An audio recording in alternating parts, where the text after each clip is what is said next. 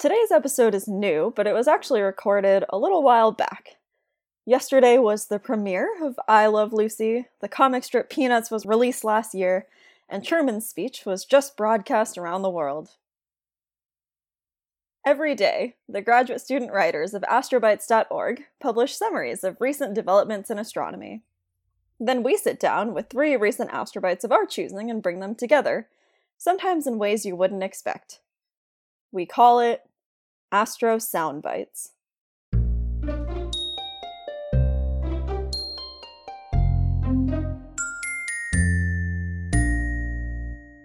I'm Malena Rice. I'm a PhD student in the Yale University Astronomy Department, and I study planets and the systems that they reside in. I'm Alex Galliano. I'm a PhD student at the University of Illinois at Urbana-Champaign, where I study transients like supernovae through data science. And I'm Will Saunders. I'm a PhD student at Boston University, where I study planetary atmospheres. You're listening to Power Law School. A power law is a very specific function of the form y equals ax to the minus k, where a and k are both constants. Wait a sec. Why is it minus k? Can't k just be negative? Yeah, I think that's just a convention where, you know, often we see things that are getting smaller, but either way, it's still considered a power law. Okay. So it's actually kind of a running joke that astronomers' jobs are just fitting power laws to different data sets, but in many cases it's actually kind of true. Yeah, definitely. Power laws come up in nature in a huge range of different settings, some space-related, but some not. For example, the frequency with which words are used appears to follow a power law, as was noticed by the French stenographer Jean-Baptiste Estoup, and then explored in more detail by the linguist George Zipf. Interesting. Another fun one I thought of is the distribution of U S cities by population. That is, the number of cities of a given population falls off as the population increases following a power law, where the exponent is actually about equal to one. And hmm. interestingly, this was noted by Paul Krugman, famous New York Times columnist and uh, Nobel Prize winner in economics, in a paper he wrote in the nineties that I stumbled across not that long ago. Hmm, very cool. And there's actually kind of a profound reason for power laws being so common, which is that power laws are the only scale-free distribution. So what that actually means is if you zoom in on a section of a power law, it looks exactly the same in terms of its shape uh, as the larger non-zoomed-in portion. The only difference is a multiplicative constant. And you can mathematically prove that this is the only scale-free distribution. Uh, we'll include a link to that proof in the show notes. I it totally blew my mind when I saw it. And so something that might come to mind when you think about this is fractals, which are another visual representation of these power laws, where you zoom into a picture and it just looks like the same picture again. Another consequence of power law distributions occurring absolutely everywhere in nature is something called Benford's Law, which several people have observed. It states that in a large sample of numbers, the leading digit of a number is more likely to be a one than a two, a two than a three, et cetera, et cetera. And it turns out Benford's Law has been found applied to electricity bills, street addresses, stock prices, population numbers, death rates, and lengths of rivers. Wow. Yeah, this is actually a really significant uh, law for this reason. Um, if you imagine like your bank account, as you earn money, you spend a lot of time with the leading number being a one, because it takes you maybe a long time to get from ten thousand to twenty thousand. By the time you hit eighty thousand, getting from eighty thousand to ninety thousand is not that hard, because you've already gotten up that far and earned that much income that's then earning interest and so on and so forth. Yeah. So um, they've actually used Benford's Law to determine things like check cashing scams, wire fraud, and other sorts of things where people manipulate the numbers but don't realize that they're violating the law. Not the law in Benford's Law. That is, that is, they're violating the actual law, but they're also violating Benford's Law, and that's how they get caught. It's really neat. That's super interesting. I've also heard that Benford originally stumbled upon the law when he was looking through tables of logarithm values. So back in the day, you would scroll through these pages and pages of different logarithms, and he found that the pages for the logarithms that came to one were much more heavily worn down, and the pages were faded much more than the later pages because more people were using them. That's awesome. Um, I'll put in a quick plug for a book that talks about Benford's Law. It's called Rock, Break, Scissors by William Poundstone. It blew my mind a few years ago. So if you're interested, check that out. Very cool. Cool.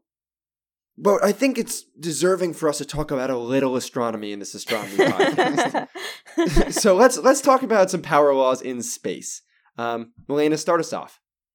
Yeah, I am super excited to start off with a very historical discovery, actually, and an astrobite that is in itself a classic.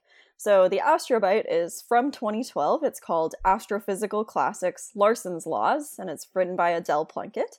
And it's describing a paper from nineteen eighty-one by Richard Larson called Turbulence and Star Formation in Molecular Clouds. Uh, the astrobite itself was inspired by a conference that happened at Yale in twenty twelve to honor the scientific contributions of Professor Richard Larson uh, while he was about to retire. Um, so he's now one of our emeritus professors, and in particular, maybe one of Professor Larson's greatest contributions was a set of relations describing the observational relationship between properties of molecular clouds, commonly known as Larson's laws. You said this is an observational relationship, but what exactly was observed? So Professor Larson was looking for relationships between the various characteristics of molecular clouds, and he included a wide range of size scales spanning several orders of magnitude, from clumps of enhanced density within clouds all the way up to complexes of many clouds. And the paper is compiling data from thirty-eight different references published between nineteen seventy-four and nineteen seventy-nine, and it uses them to develop these three laws. Okay, new Astro Soundbites law. Theories must come in threes. How do we feel about that? It's been generally fairly true. Okay, so Malena, I hope I never get tired of asking this question. Which of the three theories is correct? As of twenty twelve, and as far as I know, as of today, they all still hold, actually, which is amazing. That is never the case. We always just pick one of the three theories. But there have been some slight changes in the exact numbers with better data, but qualitatively, all of the laws still hold. Great. So can you walk us through some of the ideas? Presumably, they're all power laws? Yes, they are. Uh, so we'll go through them all one by one. The first is that the velocity dispersion of a molecular cloud increases with the size of the cloud with a power law index of zero point three eight. Um, so velocity dispersion is the typical velocity of all the internal motions of the clouds. So it characterizes the local speed of gas molecules in that cloud. And the positive correlation between velocity dispersion and molecular cloud sizes means that the bigger cloud regions are also more turbulent, and that leads to a higher velocity dispersion, whereas smaller cloud regions are less turbulent. Have we explained for our listeners what a molecular cloud is exactly? Uh, we actually haven't in detail. So molecular clouds are these large clouds of gas from which stars end up forming. And so one cloud can lead to perhaps many stars, depending on specifically the size of that cloud. Um, but these clouds exist in the interstellar medium, and you get stars from them. And one of the weird things about them is that many people think these clouds are hot because they form stars, which do fusion, but they're actually the coldest because mm. only the coldest things can collapse under gravity. Right. In our episode on starless and pre-stellar cores, when we were talking about chemistry a while back, mm. those are both different types of molecular clouds. Yes. That's right. Yep. Well, Anna, just to bring us back to the velocity dispersion relation that you were talking about earlier, does this mean that turbulence has to dominate over small-scale processes like stellar winds and supernova explosions, things like that, because you see the velocity dispersion as being larger at larger scales? Yeah, exactly. Uh, that's exactly what it means. And uh, it's also pretty incredible because, like I said, the relation hasn't really changed too much. And if you read the text of the paper carefully, it actually says this line was fit by eye. Whoa. Wow. Which, you know, you're not really going to see in papers nowadays. That reminds me of how we used to do best fit lines back in high school. You just take a ruler, kind of eyeball it, and draw the line. Did I ever tell you guys about the time my chemistry class collectively made up data for a lab because nobody remembered to write down the data? Wow. Uh... That's, that's problematic. I Jeez. guess it wasn't going to be published. Yeah, we learned an important lesson about ethics that day. Did it show the relationship you were trying to find? Um, oh, too well. Yeah. And the teacher caught on. Yeah. Well, I guess this fitting by eye business really tells the power of human intuition. Maybe we don't need careful linear interpolations on all sorts of data. Maybe we can just eyeball it. Was the second law eyeballed as well? The first two laws are indeed both fit by eye. Um, wow. So some of the supplementary plots are based on analytical relations. So these specific relations are lines that I assume were drawn maybe with a ruler. And so the second of Larson's laws is also related to the velocity dispersion and states that the velocity dispersion is proportional to cloud mass with a power law index zero point two. And so what that means is that the studied regions are in roughly virial equilibrium. So they're gravitationally bound. Mm-hmm. And different parts of the cloud aren't just drifting away from each other is what that means. So this is an observational way of showing that more massive clouds have higher turbulent internal velocities to support the clouds against collapse.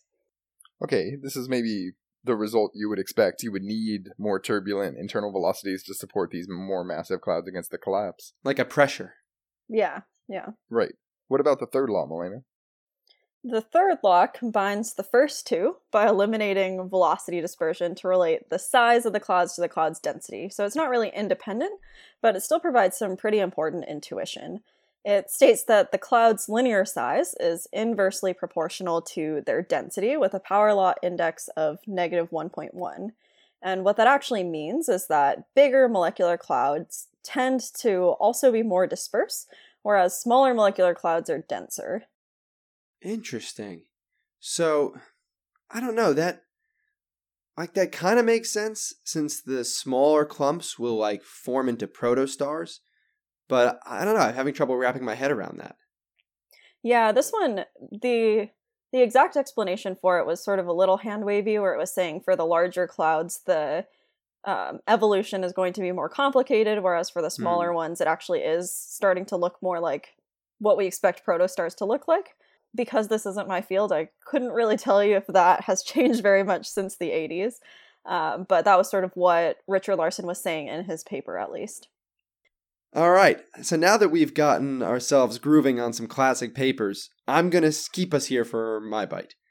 And this one is called A Guide to Empirical Velocity Laws. It was written by Michael Kuffmeyer. And I want you guys to guess how many papers this astrobite summarizes. The fact that you say that makes me think it's probably a lot. Well, it's more than one. I'll give you that. Right. Two. Uh, four. Melena's got it. It's four. Oh, awesome. Are you going to talk about all four? Well, a little bit, um, but they're very related to each other, so it shouldn't be hard to cover the field. And in this case, I'm talking about galactic astronomy. And these papers are, in fact, so famous that when you just say the names of the authors, people know exactly what you're talking about. We have the Faber-Jackson relation from one, the Tully-Fisher relation from two, and then two others that aren't quite as famous by name, but are related to those two important relationships. And I'm not a galactic astronomer. This is not my field of study, so I really had to understand and educate myself before we could do this episode. Hey, that's all you can do. As long as you try your best, that's within the Astro Soundbite spirit. Thank you for your support. That's beautiful. The crux to understanding these important papers is what we already mentioned before, called velocity dispersion. And the dispersion is kind of like the pressure support of a galaxy, where it's kind of the random and unusual motions of stars within the galaxy that sort of supports it and keep it structurally sound. Mm-hmm. And what these relationships characterize is the velocity and related to the luminosity of the galaxies. And it's a pretty important connection. Yeah. So I definitely learned all of these several years back in my galaxies class, but admittedly, I have not thought about them for a very long time. So could you start us off with the Faber-Jackson relation and remind us what that is? Absolutely. Shockingly, it's a power law. What Faber and Jackson measured were the star velocities in elliptical galaxies. So elliptical galaxies are the kind of funny football-shaped ones that are held together by the random motions. Compare that to spiral galaxies like the Milky Way that are rotating, and they're held together by rotational inertia. So what they found is that the luminosity of a galaxy increases as a function of the velocity dispersion to the fourth power. That is, if you double the velocity dispersion, you double the amount of random motions in the galaxy, of the stars that is, the luminosity goes up by two to the four, that's sixteen times brighter. Okay, but surely it's not as neat and tidy as you say it is, as you suggest it might be. It's not exactly four, right? That's right. This is an empirical relation. Um, they didn't fit it by eye. They did a real fit, but it turns out that the number is probably not exactly four, and the theory isn't quite there yet to explain the observed relationship. But the fit has been shown time and time again to be a reasonable fit. Hmm. Hmm. Cool. Could you tell us about Tully-Fisher as well? Is that related to this Faber-Jackson relation? It's almost the same thing. Very, very similar. The key difference is it applies to spiral galaxies. And what Tully and Fisher found is that the luminosity of a spiral galaxy scales as the maximum rotational velocity in the galaxy center to the fourth power. So the fourth power is the important piece. What the maximum rotational velocity means is if you find a point toward the center of the galaxy, but not like in the galaxy center. We're talking like a little bit out of the center. The uh, the rotational velocity kind of kind of peaks there, and then it stays constant for a long ways as you move outward in the galaxy, and then eventually it falls off when you get really far out. Like we're pretty far out from the center of the Milky Way. You have to go way past us before the velocity falls off. So the Earth and, and the solar system are kind of at that maximum rotational velocity. And it's not that erratic. It's a very good, smooth rotation. That seems really nice and neat. And it makes me think that this can't be coincidental, right? There must be some physical reason. Th- that they're both the power of four? Yes. Yeah. Yeah, there there is. And it's because that the stellar mass for a main sequence star for the majority of its life is a approximately proportional to its luminosity. So you add more mass, you get more luminosity at about a relationship of one. So this is really important, and that means that these relationships can be used to determine the distances to galaxies because it's really easy for us to measure the stellar velocities with Doppler shifts using uh, spectroscopy. And once we get those velocity dispersions and rotational velocities for the two types of galaxies, we can use the Tully-Fisher or the Faber-Jackson relation to determine how far away that thing would be. That is, how we compare the luminosity we'd expect to the brightness we observe. All right, well, now I know you like talking about power laws, but we got two other papers with your astrobite to get through. So briefly, why don't you summarize those? Yeah, these two are from much more recently, published in two thousand, and they talk about a similar thing for black holes. They find that the velocity dispersion of stars near a supermassive black hole in the center of a galaxy scales as the mass of the black hole to the fourth power. Sometimes this is called the Faber-Jackson relation for black holes, but it was not discovered by Faber or Jackson. Wow, that's really interesting. And I suppose it would be for kind of the same reason. I'm trying to wrap my head around why this stellar relationship would also apply to black holes. Do you have an intuition for that? I don't at the moment. That I think that's um, something I, I just can't explain right now. Mm-hmm. Yeah, I mean, I suppose it makes sense that, well, maybe we don't really understand entirely how supermassive black holes form, but it is probably in some way related to stars. And I would so, really think so. I imagine it's something intertwined with that point. I know there's a scaling relation between like the mass of the central black hole and within the galaxy, the mass of the galaxy. So I wonder mm-hmm. if because there's a relationship within the galaxy itself, you would also see that relationship within the supermassive black hole or some kind of connection there. Hmm.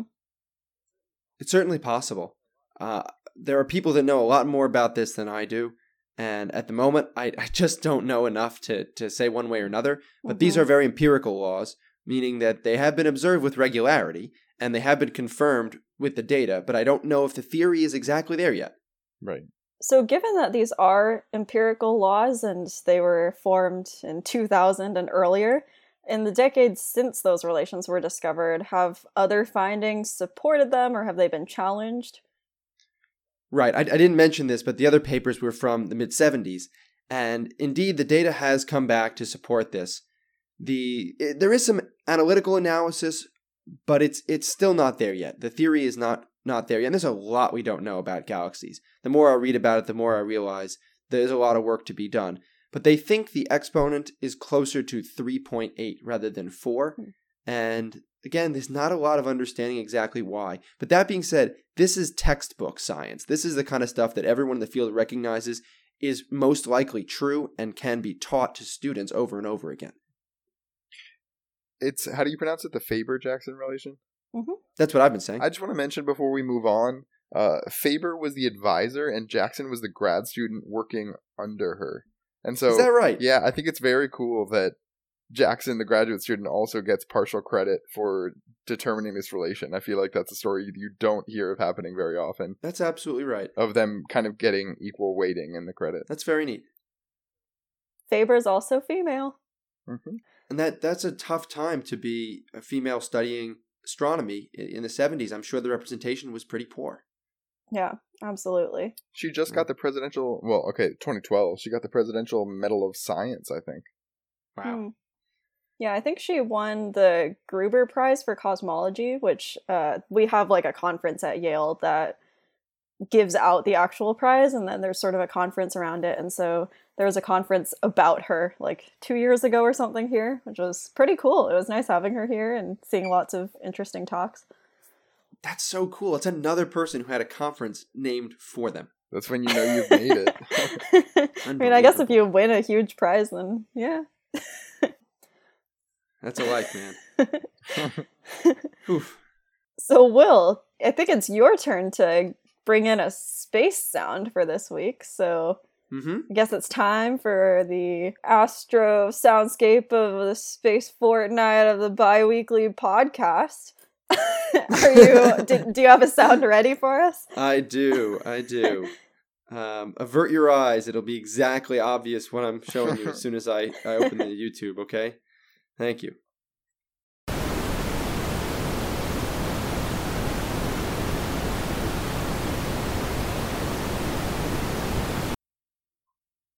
Okay, what did we just hear? Every time I hear something that sounds like white noise, I just assume it's the I S S now.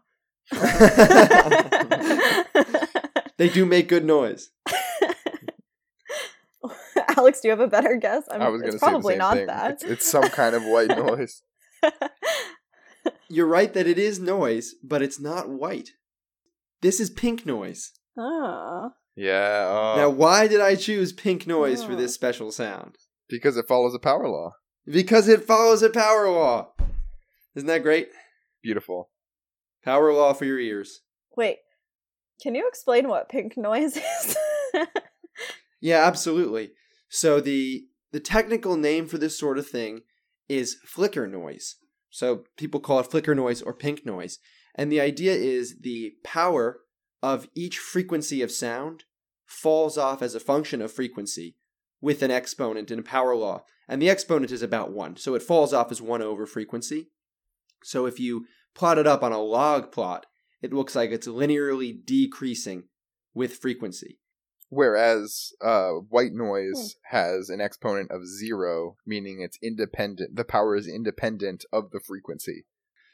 What do people use these things for? Do we need different types of noise for different things?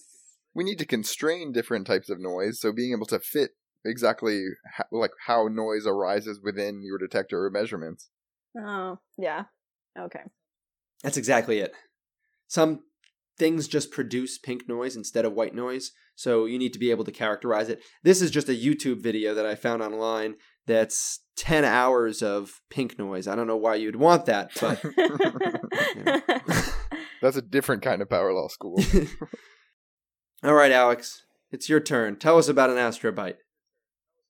All right. Now, the astrobite I'm going to be talking about isn't necessarily this grand historic power law relation. But I'm going to be talking about something that I find very cool, which are pulsars. Now, pulsars are neutron stars that rotate incredibly quickly, and they send out streams of radiation as they spin. So the astrobite I'm going to be talking about is called the effect of superfluid hydrodynamics on pulsar glitch sizes and waiting times by Lisa Drummond. And that's based on a paper by Haskell from twenty sixteen. Cool. I'm excited to hear about pulsars sort of outside of the context of planets, since I think that's the main way we've talked about them in the past. So right. How quickly exactly do these pulsars spin? So for newborn pulsars, the number that I could find was around sixty hertz, or sixty times a second. Mm-hmm. However, the fastest pulsar yet clocked was clocked in at seven hundred hertz. And just for reference, its equator was spinning at twenty-four percent the speed of light. Wow. Whoa. Is that incredible? That's whack. That's incredible. Yeah, it's wild. It, it really is mind-blowing. Now, pulsars, over time, spin down as they lose energy from the radiation I was talking about earlier. And you can think about this like a, a top on the table slowing down its rotation. But sometimes the pulsars unexpectedly speed up over an incredibly short timescale, around roughly one millionth of the timescale of the slowdown. And this sudden speed up is called a glitch. Like a glitch in the Matrix? Like a glitch in the Matrix. So this is actually not uh, an observational artifact like you would think of a glitch being, but this is actually, we think, a physical effect from the pulsar itself. Now, glitches are incredibly hard to observe because of how quickly they occur. So we only really have a few examples of them. Yeah, what do we know about these things? Well, because it's on this episode, we know, for example, that their size distribution follows a power law. Or at, at least most of them do. So the Vela pulsar seems to have more large glitches than you would expect, roughly occurring periodically.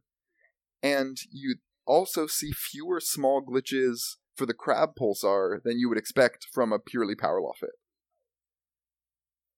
Is there a particular reason that they should follow a power law? I mean, that would probably shed some light on why there are some that deviate, right? The exception proving the rule. Or the rule proving the exception. Yeah, either way, it's a great question. And to answer it, we have to dive a little bit into neutron star theory. So, theoretical predictions provide evidence that neutron star stuff, the interior core of the neutron star, acts like a superfluid, where it swirls around the interior with absolutely no friction at all. Okay, that seems like a pretty crazy claim to make on theory alone, although I guess lots of crazy stuff is apparently happening with neutron stars. We've talked about the uh, pasta so. interiors. Yes, we have. Yes, yeah. It's a delicious lasagna center. Yum. So is is there observational evidence for this claim? There is, yeah, surprisingly. Actually, there was another paper out in twenty eleven arguing that the rate of cooling on the surface of a young neutron star in Cas A was evidence of superfluidity at its core. So, if this is actually true, it would be a very big deal, because a rotating superfluid has a few mind-blowing properties. Yeah. And most importantly for this conversation, because there's no static friction between the neutron star stuff within the core, it doesn't rotate as a bulk material, but instead breaks up into tiny little spinning vortices that are called quantum vortices. So, just for reference, I was reading uh, this paper earlier, and they argued that in a container of superfluid of radius one centimeter, rotating at one hertz, there are approximately one thousand vortices that form. Whoa. One centimeter. So, I mean, they're a crazy number in the neutron star. Right, so if you just follow a volume scaling argument, there are potentially ten to the twenty-one vortices within the core itself. So that's around the number of grains of sand on the Earth. Quick question about this. Yeah. Um, for my fluids class, I remember that if there's no viscosity, you cannot get vorticity. You can't have a vortex forming without viscosity. Isn't that the case with the superfluid? Or does it just do other things? I have no idea. Okay, fair enough. I mean, I assume it's called quantum for a reason, right? I was also going to mm. ask about that, like, why quantum? Because, you know, a thousand vortices in a centimeter seems small, but in terms of quantum, it doesn't seem that small. Fair enough. So maybe right, it right. has to do with that. So they, they argue that it's a quantum effect, or I guess, uh, yeah, a quantum effect that manifests itself on microscopic and macroscopic scales.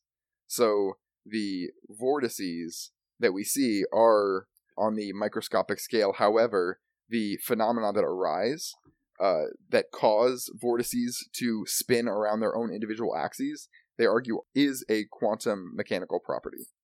Okay, so that's why fluid dynamics wouldn't apply here, because that only deals with macroscopic quantities.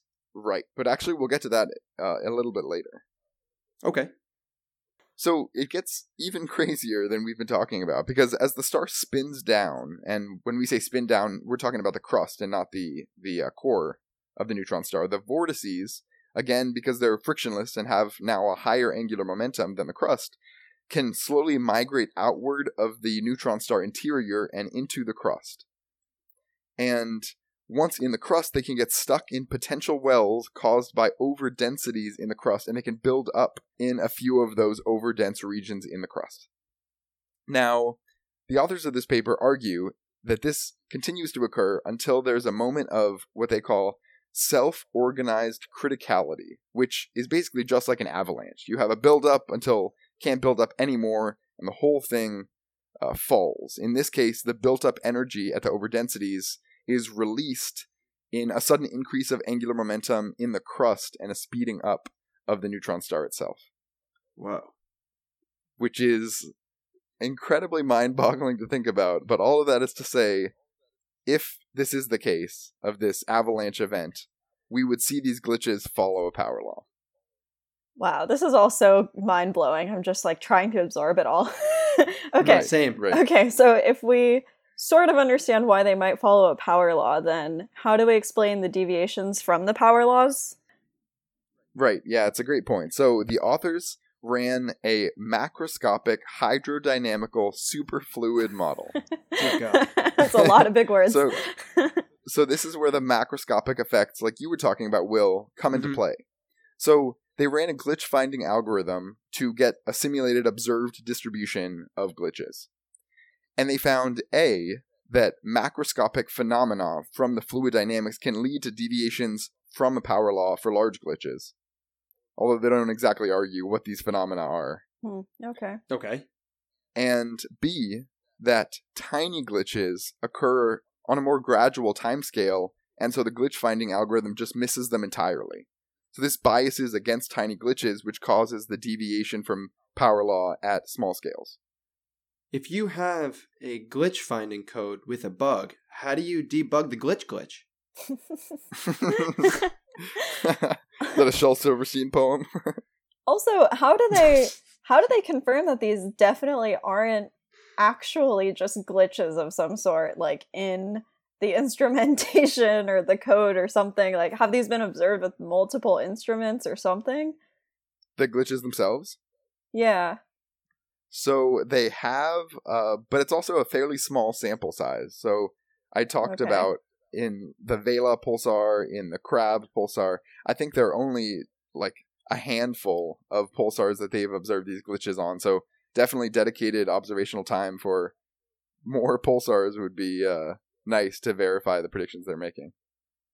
Yeah. It all just sounds so much like science fiction. It almost feels like it's like so cool that I'm like, is it real? But it would be really cool if it was real. I don't know too much about this field, so it's kind of hard for me to gauge. Yeah, the, the theory actually goes back to around the seventies. So there is a oh. lot of uh, a lot of built-up theory mm-hmm. compounding on this whole glitch notion as a function of quantum mechanical vortices, but the whole thing just makes my head spin. Yeah, I don't even know where to start evaluating this.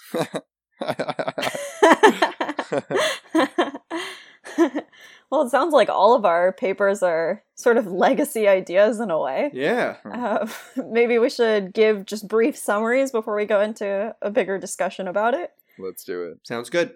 Uh, Will, do you want to start us off?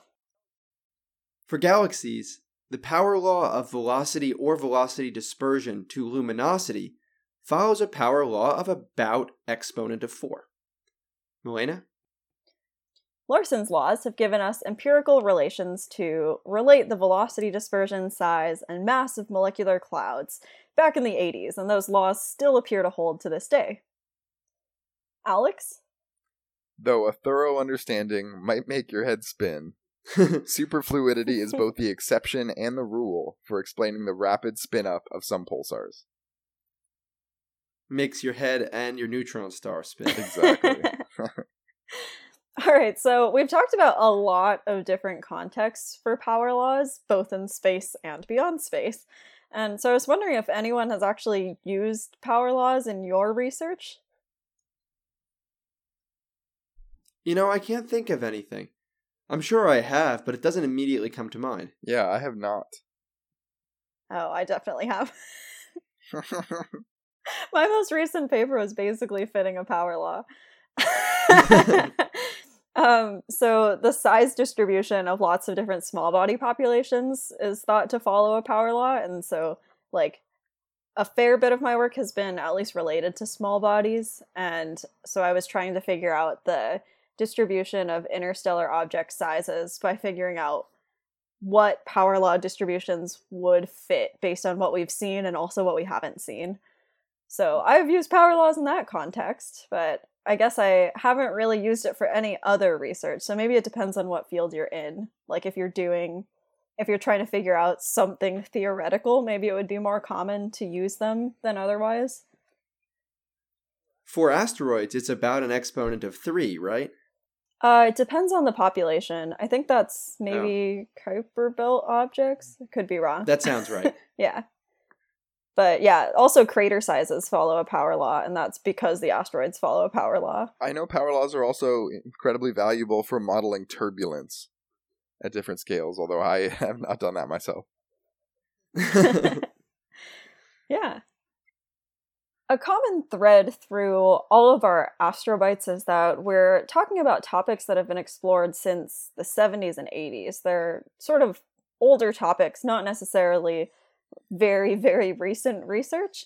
So do you think there's a reason for that? My guess would be that it takes a long time for these to really become laws. And at first, it may be just some data seems to fit a trend, but over time, when more people observe it and people talk about it at conferences and in papers, then it starts to become accepted as maybe this is really an empirical measurement of something fundamental in the universe. Mm-hmm. I also think that as this field was really starting to get going, the fact that power laws are so fundamental in nature, when a new research area began to open up, people immediately said, well, can we apply a power law to this data? It's like one of the first things you might do is look at it with respect to a power law. Right. Good point as well. It's really making me wonder, though, because, like, exoplanets is a pretty new field, but we didn't talk about exoplanets at all. And I'm not sure if that's just because there are so many very long-standing relations that have to do with power laws, and so it makes sense to talk about classic papers, or if there actually just aren't a lot of power laws in that field.